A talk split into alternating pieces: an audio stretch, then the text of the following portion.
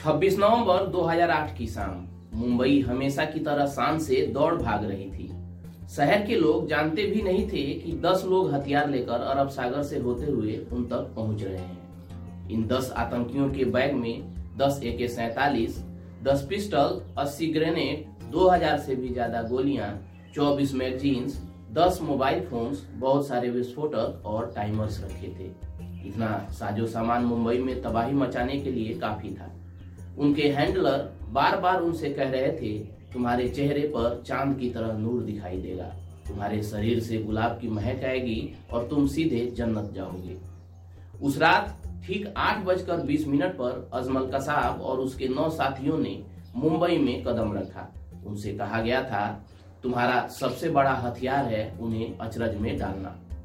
उन्हें सिखाया गया था कि कैसे टैक्सियों में टाइम बम लगाने हैं, ताकि वो पूरे शहर में थोड़ी थोड़ी देर पर फटे। मुंबई उतरने के बाद आतंकी दो दो के ग्रुप में बट गए और अलग अलग रास्तों पर चल पड़े। सबसे पहला हमला रात नौ बजकर तैतालीस मिनट पर लियोपोल्ड कैफ़े के बाहर हुआ। आतंकी जिस टैक्सी से आए थे, उसी में उन्होंने टाइम बम लगा दिया था। टैक्सी रुकी ही थी कि बम फट गया। ड्राइवर और टैक्सी में बैठी दो महिलाओं की तुरंत मौत हो गई। जब लोग वहाँ से भागे तो दो आतंकियों ने सड़क से ही ए के सैतालीस से फायरिंग शुरू कर दी। इस हमले में नौ लोग मारे गए। पहले हमले के ठीक दो मिनट बाद नौ बजकर पैतालीस मिनट पर मुंबई के छत्रपति शिवाजी टर्मिनस, माने सीएसटी पर हमला हुआ। इसे दो आतंकियों, अजमल कसाब और इस्माइल खान ने अंजाम दिया था।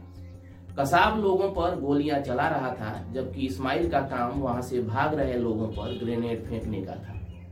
इस हमले में सबसे ज़्यादा अंठावन लोग मारे गए थे। उस रात किसी के लिए न रुकने वाली मुंबई ठहर सी गई थी। सीएसटी पर हमले के बाद कसाब और इस्माइल वहाँ से कामा अस्पताल पहुँचे। ये एक चैरिटेबल अस्पताल है, जिसे 1880 में एक अमीर कारोबारी ने बनवाया था। उन्होंने घुसते ही चौकीदार को मारा। अस्पताल के बाहर आतंकियों से मुठभेड़ हुई, जिसमें उस समय के ATS chief Hemant Karkare, Mumbai police के अशोक कामटे और विजय सालस्कर मारे गए। कसाब और इस्माइल के पीछे पुलिस पड़ चुकी थी। आतंकियों की कार पंक्चर भी हो गई। उसके बाद उन्होंने एक एस्कोडा कार छीनी। पुलिस ने आगे बैरिकेडिंग कर रखी थी। कार बैरिकेडिंग से पहले रुकी भी। तभी पुलिस वालों को अपनी ओर आते हुए इस्माइल ने गोली चलाना शुरू कर दी पुलिस ने भी गोली का जवाब गोली से दिया। पुलिस ने इस्माइल को मार दिया। लेकिन कसाब ज़िंदा पकड़ा गया। हालाँकि इस मुठभेड़ में पुलिस इंस्पेक्टर तुकाराम आमले शहीद हो गए। उसी रात दो आतंकियों ने नरीमन हाउस को भी निशाना बनाया। यहाँ यहूदी पर्यटक अक्सर रुका करते थे। दोनों आतंकी बाद में मारे भी गए। लेकिन मरने से पहले उन्होंने सात लोगों को भी मार दिया। उसी रात दो आतंकी ओबेराय होटल और चार आतंकी ताज पैलेस होटल में घुसे।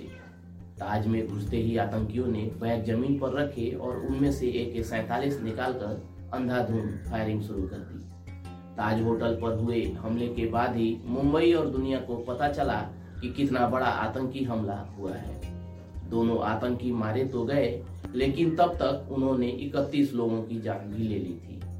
ओबेराय होटल में भी दो आतंकी ढेर सारे गोला बारूद के साथ घुसे। बताया जाता है कि हमले के वक्त होटल में साढ़े तीन सौ लोग मौजूद थे। एनएसजी के कमांडो ने दोनों आतंकियों को मार गिराया, लेकिन तब तक 32 लोगों की जान जा चुकी थी। 26 नवंबर की रात नौ बजकर तैतालीस मिनट से शुरू हुआ आतंक का तांडव। 29 नवंबर की सुबह सात बजे खत्म हुआ। मौत का ये तांडव साठ घंटे तक चला। इस हमले में एक लोग मारे गए थे। नौ आतंकियों को एनकाउंटर में मार दिया गया था, जबकि एकमात्र आतंकी अजमल कसाब ज़िंदा पकड़ा गया।